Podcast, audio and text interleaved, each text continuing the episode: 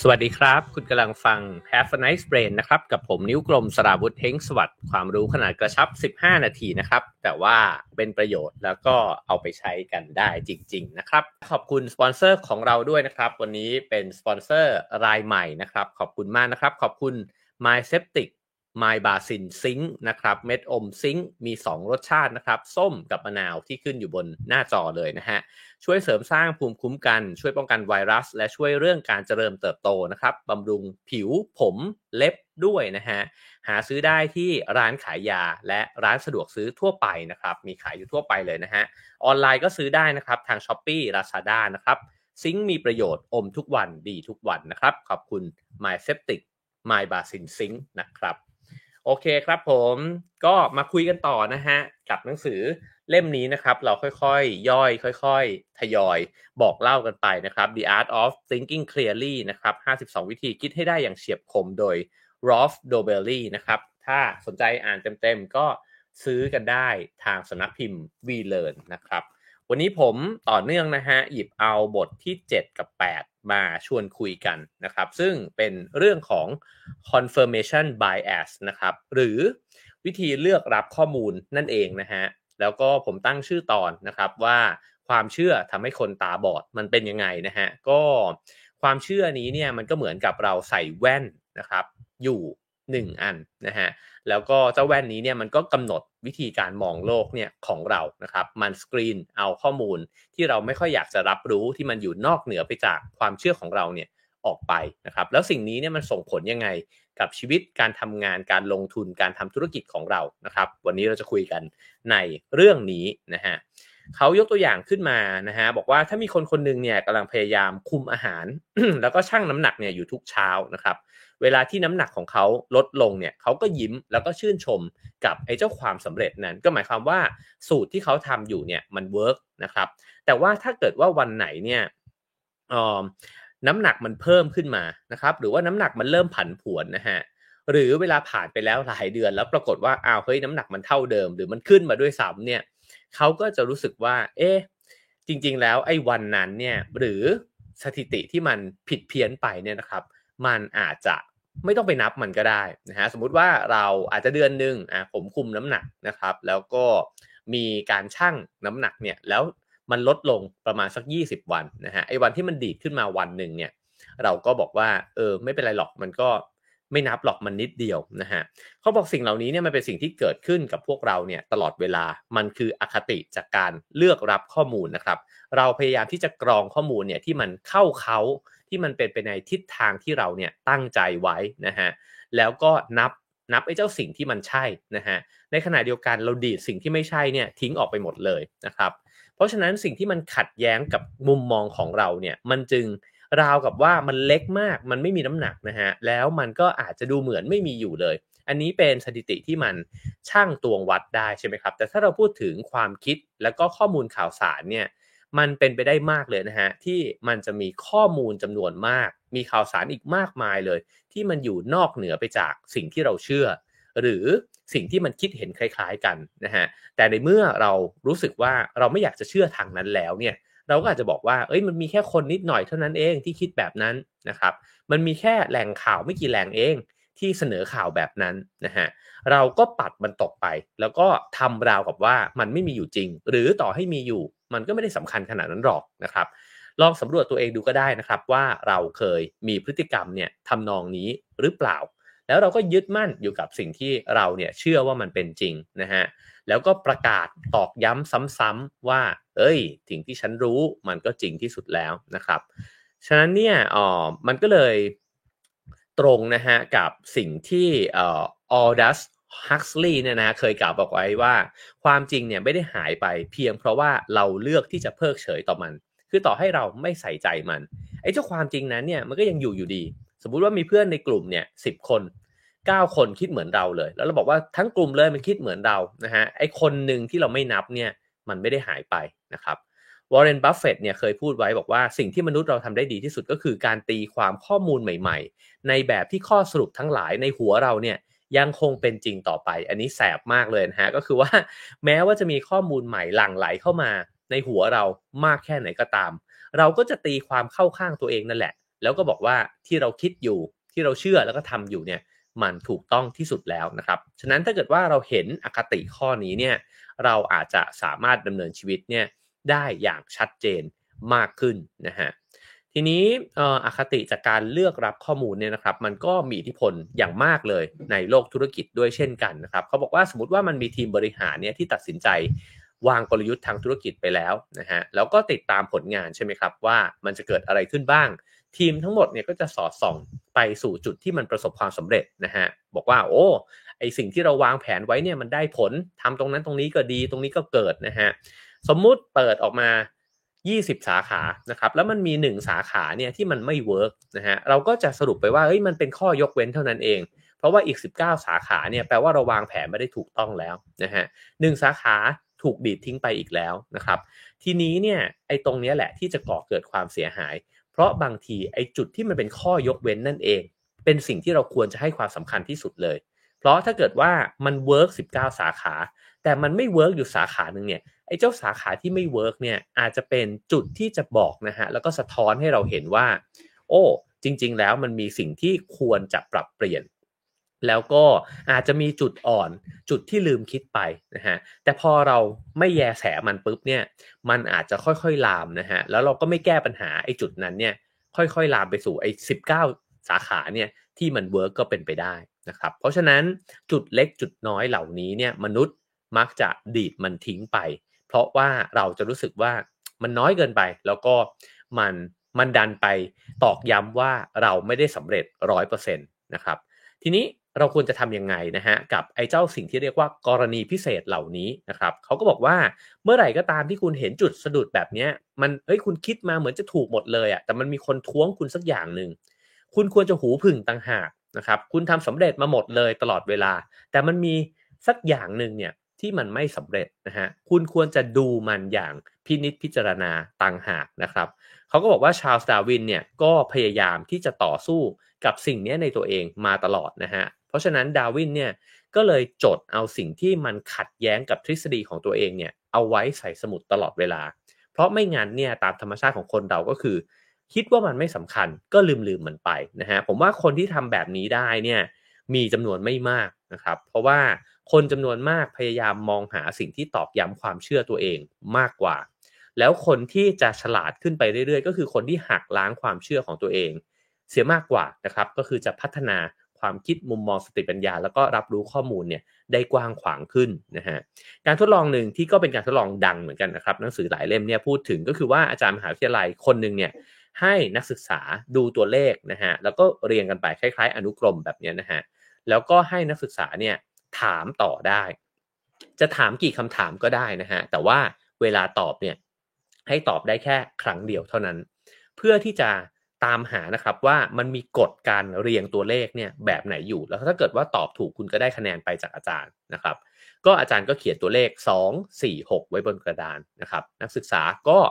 ถามต่อไปนะฮะส่วนใหญ่เลยเนี่ยเห็น 2 4 6 ตัวเลขที่จะถามต่อไปก็คือถามว่าตัวเลขต่อไปเนี่ยเป็น 8 ถูกหรือเปล่านะครับเป็นไปตามกฎที่อาจารย์เนี่ยเขียนกระดาษแล้วก็คว่ำหน้าไว้เนี่ยบนโต๊ะไหมนะฮะอาจารย์ก็บอกว่าใช่ 8 เนี่ยเป็นไปตามกฎนะครับนักศึกษาก็ถามต่อ ถ้างั้นต่อจาก 8 เนี่ยสิใช่ไหมนะฮะอาจารย์บอกใช่ก็เป็นไปตามกฎ ก็เริ่มเข้าเขาครับ เขาก็เดาต่อ ถ้างั้นต่อจาก 10 ก็คือ 12 แล้วก็ 14 16 อย่างเงี้ยถือว่าเป็นตามกฎอยู่หรือเปล่านะฮะอาจารย์บอกใช่มันเป็นไปตามกฎนะครับ ฉะนั้นนักศึกษาส่วนใหญ่เมื่อถามมาถึงตรงนี้เนี่ยก็ให้คำตอบแล้วครับ ตอบบอกว่ากฎที่อาจารย์เขียนคว่ำไว้บนโต๊ะเนี่ยก็คือว่าจำนวนถัดไปเนี่ยจะต้องมีตัวเลขมากกว่าไอ้เจ้าจำนวนก่อนหน้านี้ สองตัวก็คือสองเลขเสมอนะฮะก็เรียงไปเลขคู่ว่าง่ายๆนะฮะสองสี่หกแปดสิบสิบเอ็ดเออสองสี่หกแปดสิบสิบสองสิบสี่สิบหกสิบแปดยี่สิบแบบนั้นนะครับ อาจารย์ก็เฉลยครับบอกว่าคำตอบที่คุณตอบมาไม่ใช่กฎที่ผมเขียนไว้บนกระดาษนะครับ คราวนี้มันก็มีนักศึกษาที่ไม่ได้ตั้งสมมติฐานเนี่ยแบบเพื่อนๆนะครับเขาก็ลองตั้งคำถามที่มันหลุดไปจากความเชื่อตัวเองดูฮะ เช่นถ้าถามไล่มา 2 4 6 8 ถูกนี่หว่า 8 ถูก แล้วถ้าเกิดถ้าเป็น 7 ล่ะ ถูกไหมนะครับ ปรากฏอาจารย์บอกว่า 7 เนี่ยก็ยังเป็นไปตามกฎอยู่ อ้าว คราวนี้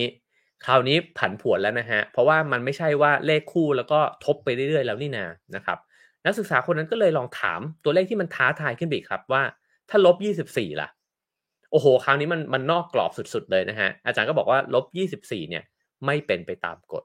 9ล่ะ9ยังเป็นไปตามกฎอยู่นะฮะลบ43ไม่เป็นไปตามกฎ ซึ่งไอ้เจ้าคำถามแบบนี้เนี่ยมันมันทลายกรอบความคิดมากๆนะฮะ แปลว่ามันจะมีตัวเลขที่มันมหัศจรรย์มากไปกว่านี้ เช่นล้านสองหมื่นแปดพันหกร้อยแบบนี้นะฮะ มันก็สามารถที่จะถามขึ้นมาได้เหมือนกันว่า มันเป็นไปตามกฎไหม ในขณะที่พอเราคิดอยู่ใน กรอบความคิดเดิมเนี่ยมันก็เพียงแค่ถามแล้วย้ำนะฮะในคำตอบที่เราคิดว่ามันควรจะเป็นคำตอบที่ถูกสุด สังเกตตรงนี้นิดหนึ่งว่าเมื่อเราคิดไว้แล้วครับว่าคำตอบที่ถูกในใจมันคืออะไร เราเพียงถามเพื่อเช็คความถูกต้องของสมมุติฐานเราเท่านั้น แต่ใครก็ตามที่คิดว่า เอ๊ะ สิ่งที่ฉันคิดอาจจะไม่ถูกว่ะ มันจะถามตัวเลขอื่นที่ท้าทายนะครับ ปรากฏว่าพอนักศึกษาคนนี้ถามตัวเลขแบบนี้ไปเรื่อยๆ สิ่งที่เขาพบคืออะไรฮะเขาพบช่องโหว่ของสมมุติฐานของตัวเองนะฮะว่าถ้างั้นจำนวนลบเนี่ยผิดจำนวนที่เป็นบวกขึ้นไปเรื่อยๆเนี่ยยังถูกอยู่เขาก็ตอบอาจารย์เลยครับบอกว่าถ้าอย่างนั้นกฎที่อาจารย์เขียนไว้เนี่ยก็คือตัวเลขถัดไป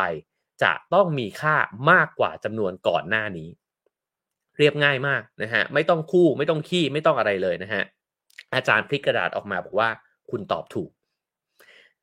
การทดลองนี้มันบอกอะไรนะครับ มันบอกว่าเราส่วนใหญ่เป็นนักศึกษากลุ่มแรกนะครับ ก็คือว่า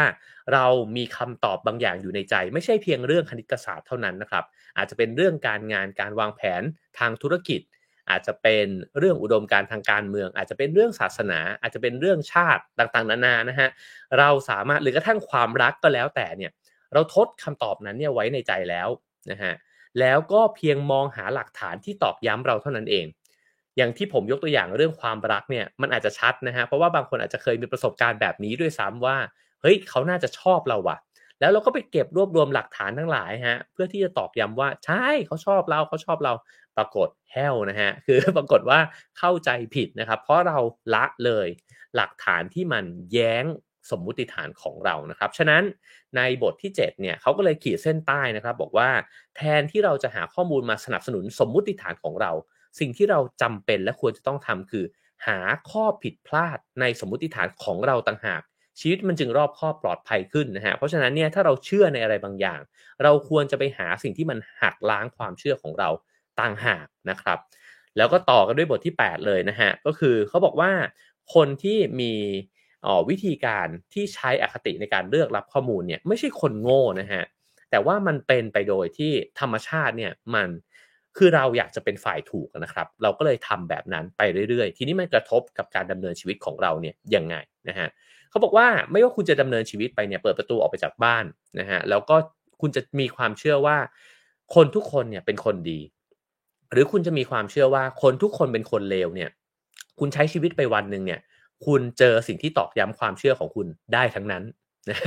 แล้วคุณก็จะยิ่ง confirm ความเชื่อตัวเองเนี่ยซ้ำซ้ำซ้ำขึ้นอีก เพราะว่าพอคุณเชื่อว่าทุกคนเป็นคนดี คุณก็จะมองหาสิ่งดีๆ ที่ผู้คนทำต่อกันนะฮะถ้าเชื่อว่าคนทุกคนเป็นคนเลวก็จะมองเห็นความเลวของผู้คนเนี่ยด้วยเช่นกันนะฮะในนี้ก็บอกว่า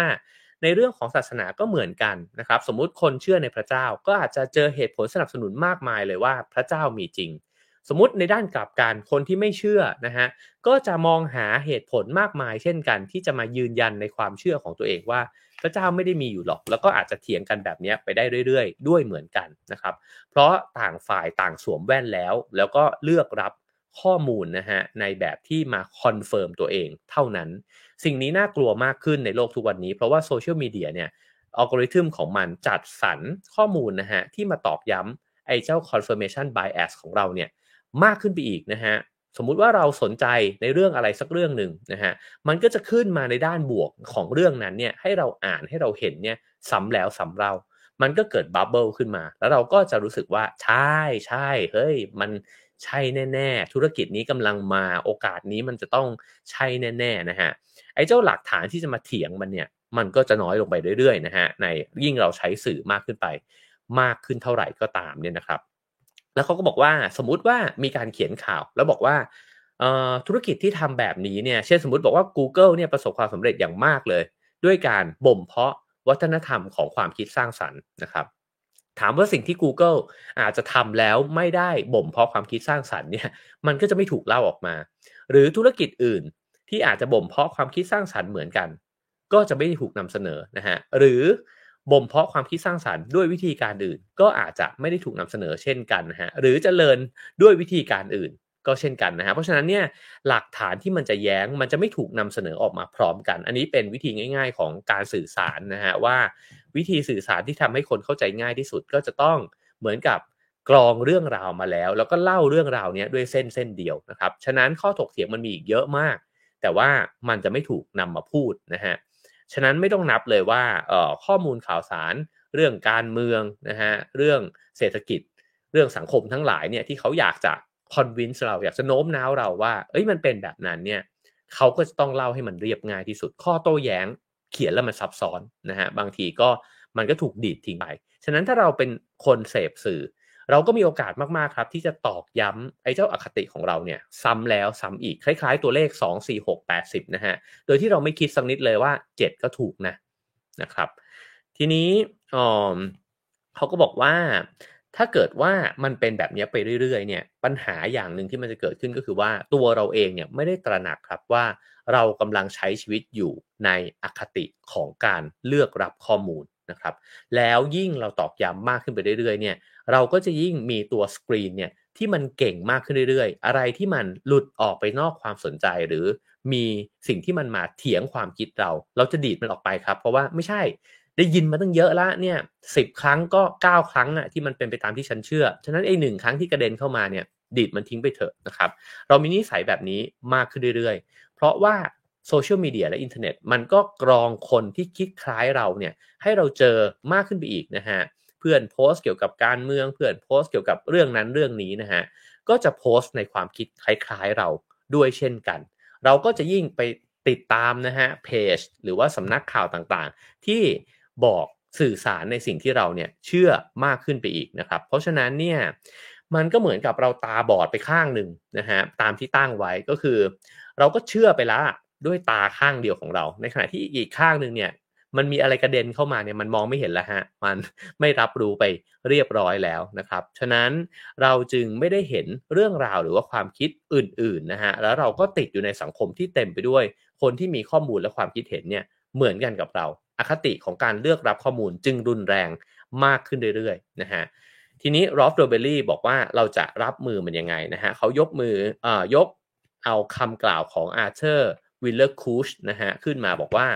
เขาเนี่ยมีคำแนะนำให้กับบรรดานักเขียนหน้าใหม่ทั้งหลายเนี่ยนะครับ ที่บอกว่าเวลาเขียนแล้วมันยาวมากเลยอะหนังสือมันหนามากจะต้องทำยังไงนะฮะเวลา edit เนี่ยเขาบอกว่า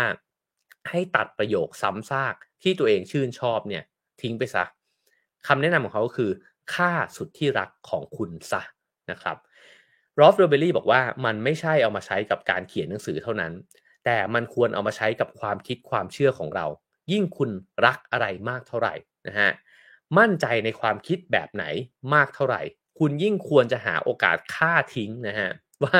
เฮ้ยมันไม่จริงหรอกนะครับ ถ้าเกิดว่าชอบมากชอบคนคนนี้มาก ชอบพรรคการเมืองนี้มากอะไรเงี้ยนะฮะก็เฮ้ยมันมีอะไรบ้างที่มันจะมาฆ่าความคิดเห็นเนี่ยของเราได้ มันอาจจะไม่ได้แปลว่าเราจะเปลี่ยนความรู้สึกกับคนคนนั้น หรือกับสิ่งที่เราชอบสิ่งที่เราสนใจเนี่ยไปโดยสิ้นเชิงเลย แต่จากที่เราเคยกดเต็มเบอร์ร้อยเนี่ยมันก็อาจจะหน่วงใจเราได้บ้างนะฮะให้อะลงมาสัก 80 ลงมาสัก 60นะฮะมันจะรอบคอบมากขึ้น สมเหตุสมผลมากขึ้น เห็นสิ่งต่างๆ เป็นสีเทามากขึ้นนะฮะไม่ขาวสว่างจนแบบโอ้โห ไม่มีอะไรไม่ดีเลยนะครับ แล้วก็อาจจะไม่ได้ดำมืดแบบ โอ้โห ไม่มีอะไรดีเลยแบบนั้นนะฮะ ฉะนั้นความคิดความเชื่อจึงควรจะถูกฆ่าทิ้งนะครับ แล้วมันจะฆ่าทิ้งด้วยอะไร ก็ด้วยการเลือกรับข้อมูลที่มันแตกต่างไปจากอคติเดิมของเรานั่นเอง ในนี้ก็บอกว่าทุกสิ่งทุกอย่างเลยนะฮะ ตั้งแต่มุมมองที่เรามีต่อโลกต่อชีวิต การลงทุนต่างๆนะฮะ ชีวิตความรักนะฮะ หรือว่าเรื่องสุขภาพอาหารการกิน เป้าหมายในอาชีพการงานนะครับ หาหลักฐานขัดแย้งมาให้ได้มากที่สุด แล้วเราก็จะเห็นแล้วว่า คนที่หาหลักฐานมาขัดแย้งกับความเชื่อของตัวเองเนี่ยเป็นคนฉลาด อย่างที่นักศึกษาคนนั้นเนี่ยถามแตกต่างจากเพื่อน ขณะที่เพื่อนถามไล่เลขคู่ไปเรื่อยๆเนี่ยเขาถามว่า7เนี่ยมันถูกไหมปรากฏว่า 7 ก็ถูกด้วยเหมือนกันนะฮะฉะนั้นสิ่งสำคัญคือ หาจุดที่มันเป็น สิ่งยกเว้นนะฮะข้อยกเว้นจากความเชื่อของเราเป็นสิ่งสำคัญมากๆ ในการที่จะใช้ชีวิตให้คมชัดและรอบคอบมากขึ้นนะครับ แล้วเราก็จะก้าวออกไปจากความเชื่อที่มันอาจจะทำให้เราตาบอดได้นะครับ ทั้งหมดนั้นคือเนื้อหาของ Have a Nice Brain นะฮะประจำวันนี้นะครับ จาก The Art of Thinking Clearly นะฮะของ Rolf d o b e l l y นะครับฉบับแปลไทยก็สำนักพิมพ์ V Learn นะครับ ก็หวังว่าจะเป็นประโยชน์นะครับ สามารถให้คะแนนความพึงพอใจกันเข้ามาได้นะครับ 5 4 3 2 1 0 นะครับ แล้วก็ขอขอบคุณ My Septic My Basin Zinc นะครับ เม็ดอมซิงค์2รสชาติ มีรสส้มกับมะนาวนะครับ ช่วยเสริมสร้างภูมิคุ้มกัน ช่วยป้องกันไวรัส แล้วก็ช่วยเรื่องการเจริญเติบโตด้วยนะฮะ บำรุงผิวผมเล็บด้วยนะครับ ซื้อได้ตามร้านขายยาและร้านสะดวกสะดวกซื้อทั่วไปนะครับ ทางออนไลน์ก็ s h อ p e e แล้วก็ Lazada ได้เลยนะฮะ ซิงค์มีประโยชน์อมทุกวันดีทุกวันนะครับ แล้วก็สามารถให้การสนับสนุน Have a nice day Have a nice brain นะครับ ได้ตามเบอร์บัญชีที่ขึ้นอยู่บนหน้าจอนะครับ ถ้าเห็นว่าเนื้อหาของเราเป็นประโยชน์นะครับ ก็เพื่อการทำรายการต่อไปอย่างยั่งยืนนะครับ ขอบคุณทุกคนนะครับ วันนี้ก็เจอกันพรุ่งนี้นะครับใน Have a nice day 7โมงเช้านะครับบางคนบอกว่าเพิ่งมาฟังสดครั้งแรกนะฮะขอบคุณมากๆนะครับโอ้ให้คะแนน 5 กันมาเพียบเลยนะครับ แล้วพบกันพรุ่งนี้ครับผม Have a nice brain ครับผม